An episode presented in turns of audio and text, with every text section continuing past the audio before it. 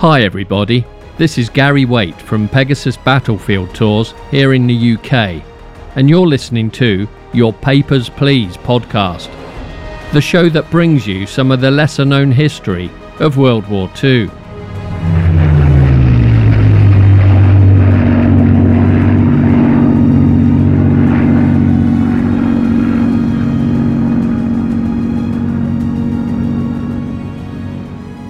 So, welcome to episode 2, where we're going to relate the story of 20 year old trooper Cecil Newton, who served in a Sherman tank crew with the British 47 Royal Dragoon Guards. This tank unit had two squadrons equipped with amphibious duplex drive or DD tanks that would be among the first to land on the beaches of Normandy on D Day. 20 year old Cecil found himself at the heart of the spearhead of the Allied invasion of northwestern Europe. I've known Cecil for the past 15 years and spent many days out on the battlefields with him and warm summer evenings talking war stories. Cecil is a very funny man, and his humour has often had me in stitches, and we've shared some good laughs along the way. But of course, there is always the serious side too, which afflicts most who lived through the war and definitely those who fought on the front lines. Cecil lost family and he lost friends. He's taken me to the exact places where friends and colleagues died and where some of them are now buried. I've always felt this had a profound effect on Cecil and is the reason why he has always been at the forefront of his regimental commemorative events and continues to be so to this day even in his old age. Cecil has been the driving force of safeguarding the regimental history and the erection of remembrance plaques and monuments both sides of the channel. I interviewed Cecil just before COVID at the late Jacques Fourcade's house in Normandy. So, this is Cecil's story, in his own words, and what he refers to as a trooper's tale.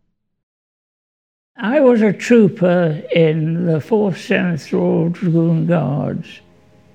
I, uh, I joined early 1943 and uh, was uh, 1944 when I was wounded. And that was the end of my army career.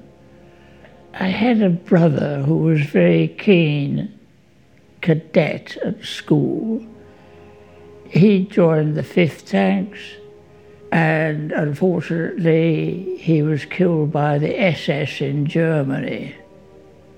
Uh, murdered, as the, the count goes. I wasn't very keen on joining the army, but I, as he, as Frederick went in, and I absolutely adored him, uh, I decided to volunteer myself. And I volunteered, and with next to no time, I went down to Bovington Camp and joined the primary uh, training regiment there. And after six months, the primary training regiment, I went to the 58th training regiment in tanks. And uh, I was a volunteer I had a choice of which regiment to go into, and the 4th, 7th Royal Dragoon Guards sounded very, very pleasant.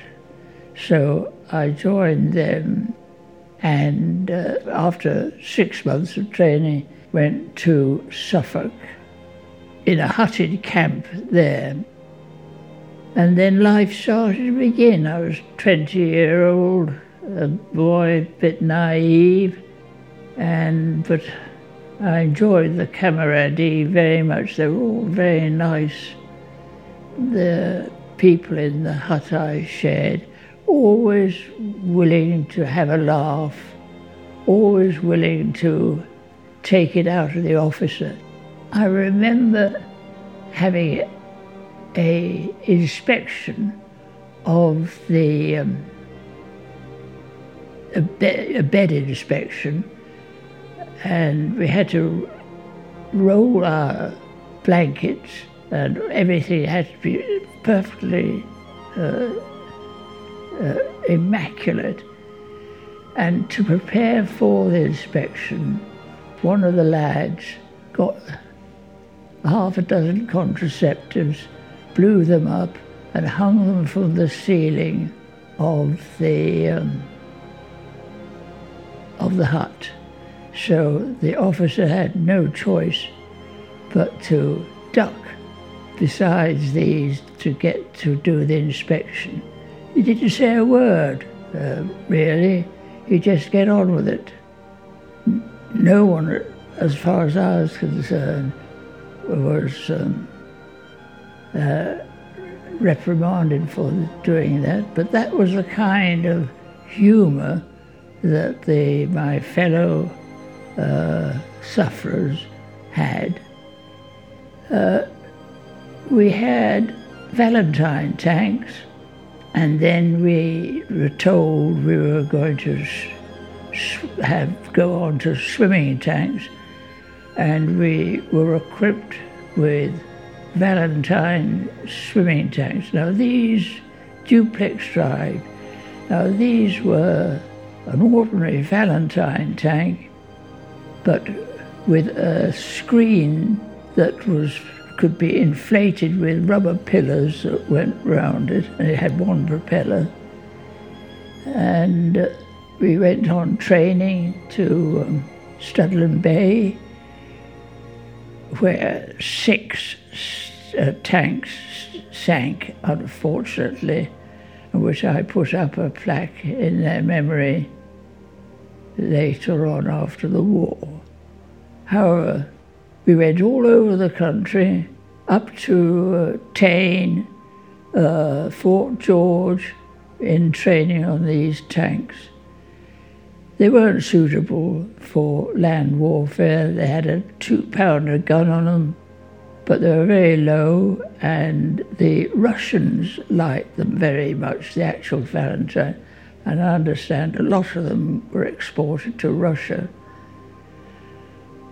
after the DD Valentine tanks, we were told that they were going to be upgraded to Sherman DD tanks with two propellers, very similar, with a 75 millimeter gun. We didn't see those. We saw the Sherman, but we never saw the floating tank until back end of May 1944, when we were, they were delivered just before we were going to Normandy. However, we managed, we were sent down to Lepe, B and C squadrons, and under white bell tents, a crew uh, of five, unlike the Valentine, which was four and it speaks something of the uh, air superiority that they could put these two squadrons of bell tents on a hill at Lepe in Hampshire. The tanks were eventually delivered.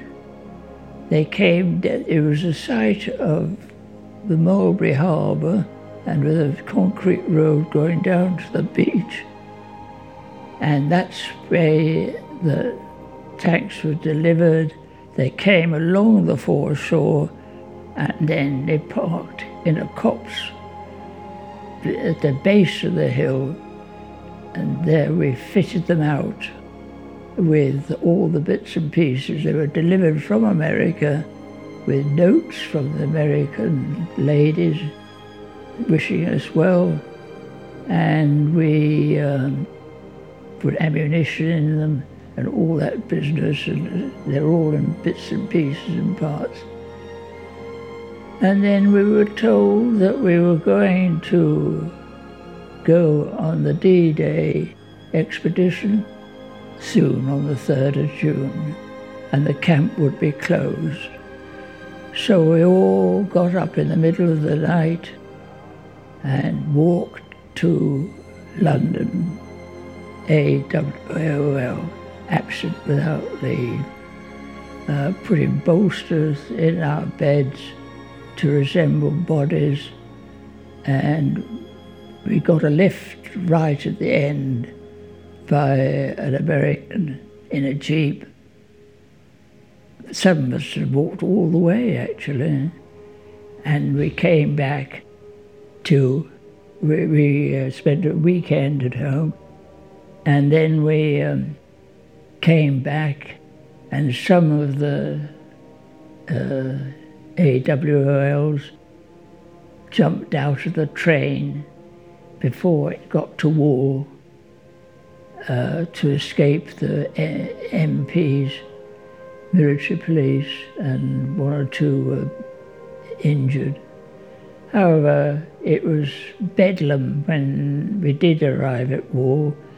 There were these AWOL people, including myself, running like mad all over the platform and out, and the military police couldn't uh, cope with all those people, and so the majority got away from being apprehended.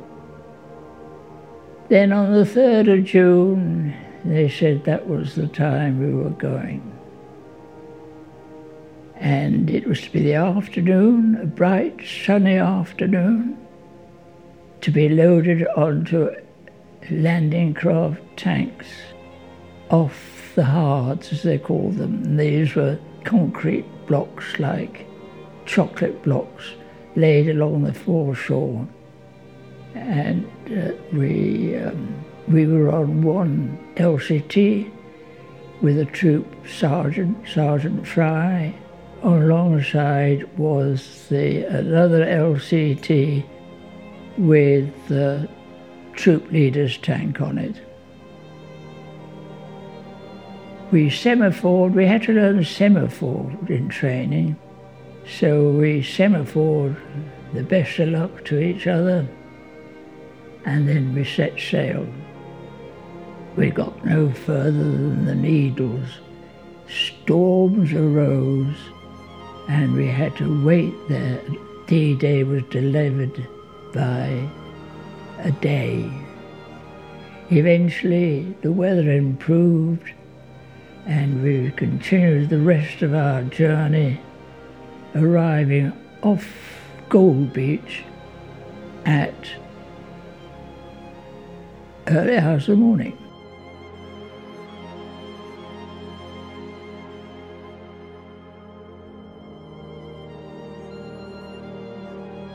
As I was saying, there was a troop leader's tank was on the one LCT, and then there was a troop sergeant, and I was in the troop corporal's tank.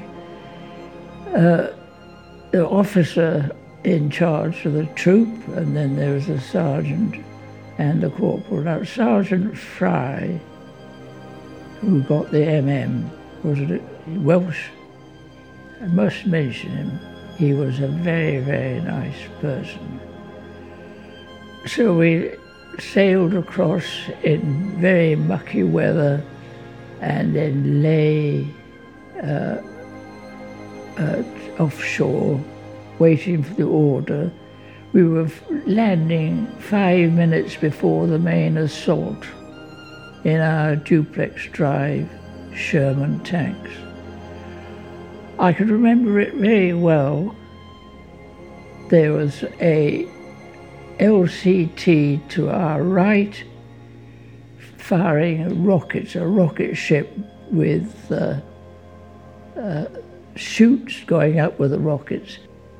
And then there were battleships, Bristol and Orion, further out, firing their shells about the size of a dustbin. Didn't see the blockhouse that we were earmarked to, uh, to capture.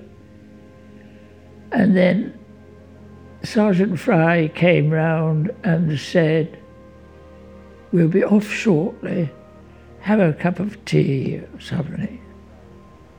And that very few minutes after that, an enormous flame shot up into the air. And uh, the captain of the um, landing craft knew what had happened, and he threatened to shoot the people if they didn't put the flame out. What had happened was that there was a big field cooker in the front, and somebody decided to have a cup of tea, and uh, he, it, it lost control of it. I was going on a trip, a regimental trip, and I was telling Ken Rudd, the sergeant, about this, and a little voice piped up about two or three seats behind. He said, I was dying for a cup of tea, so I lit that big cooker and it got out of hand. However, didn't do much harm, I don't think. And then the order came for us to launch. Uh, the ramp went down. Luckily, we were to wade in and not to swim in. It was too rough to swim in. The Americans on our right swam in and they lost 29 tanks or something. Uh, seven killed. They had the DDs as well in that particular uh, sector. And we just waded through the turbulent water okay to this blockhouse that was to the west of Gold Beach. We were to go to the right, troop leader to the left. The tide was coming in, and uh, the commander of the tanks had to stand at the back and use the tiller to guide us because the driver couldn't see where we were going. The screens were up. We went to the right of the blockhouse with the sergeant, and it was a formidable affair. It had a, a 50 millimeter gun in it, and it traversed enfilade down the beach each way and traversing rear. Luckily, it couldn't fire forward, but it could fire down the beach each side. We went to the right and started to shoot into the gun embrasure of the uh, blockhouse. It had already come under heavy fire from the battleships, and there was a, what we didn't know, there was a deep shell hole just to the right of the blockhouse. To fire the 75 millimeter gun, of course, we had to lower the screen and the tank went into that shell hole, got stuck. By that time, of course, the crew of about six had come out of the blockhouse, captain in the centre in a white shirt and a peak cap, and the four or five crew in that blockhouse stood in the front of it with their hands up and surrendered. We were stuck. Sergeant Fry came round to tow us out. Uh, it came a problem about shackling up the uh, two tanks. The person who really was the troop leader was our driver, whose name was Cliff Ford, and he drove a REO Speedwagon, Somerset lad in the coal mines there. And he was super efficient. in anything he did. But of course, he had no authority or anything given to him. But he was obviously a person of great talent. And so he organized the ta- shackling up to get our tank out. You can imagine it. We were up to our waists in water, grappling with this problem. Cold June day, early June. It's incredible that uh, we, we, we didn't even notice it. There were two young Royal Marines dead, flopping about in the surf as they came in. Amongst those the nearest to us, they were very young. And um, so couldn't shackle up. So he said to the co-driver, you get down there, Wolf, and I'll stand on you while you do the shackling up. And that's what he did, nearly drowned Wolf. Uh, he just stayed there, standing on him, but he, they did shackle up. But it was of no. It, uh, Sergeant Fry's tank couldn't pull us out, and we had to abandon the tank by the blockhouse. It was very fortuitous, really, because the photographs of the blockhouse now show the gun pointing our way, and if we'd gone a metre further forward, it had got us straight through the turret. So that was very fortunate that we went into the shell hole. Otherwise, I wouldn't be telling you about this now. Well, the orders were to get off the beach as soon as possible. So the troop leader and the troop sergeant went up the lane, which is still there, to the west of Gold Beach. At the bottom of that lane on the beach, there were underground bunkers and there were bunkers above the ground and slit trenches.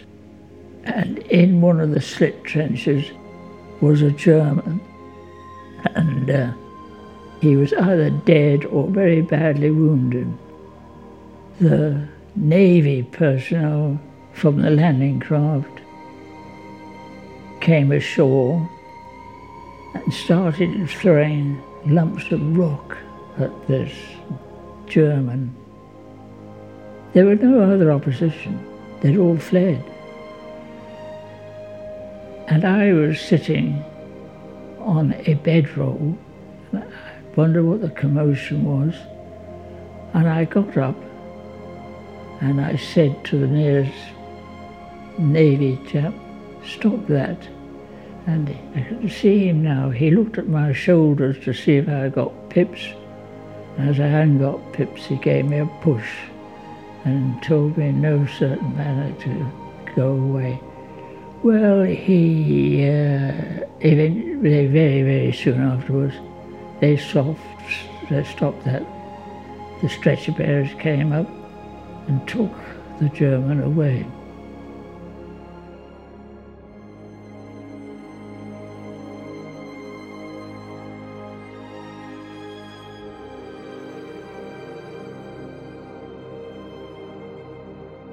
Well, this concludes part one of Cecil's story.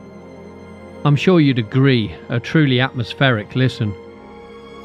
In the next episode, we follow Cecil and the 4 7 Royal Dragoon Guards into the Normandy Bocage and the battles of Cristot, Lingèvres, and Verrières. Thank you very much, Cecil.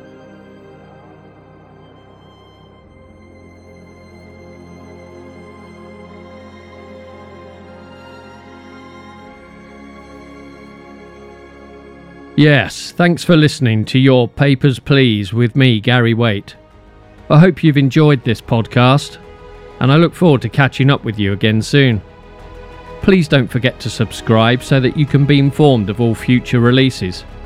You can find me under Pegasus Battlefield Tours on Facebook and Twitter, and the website www.pegasusbattlefieldtours.com. Thanks everyone. Toodle pip.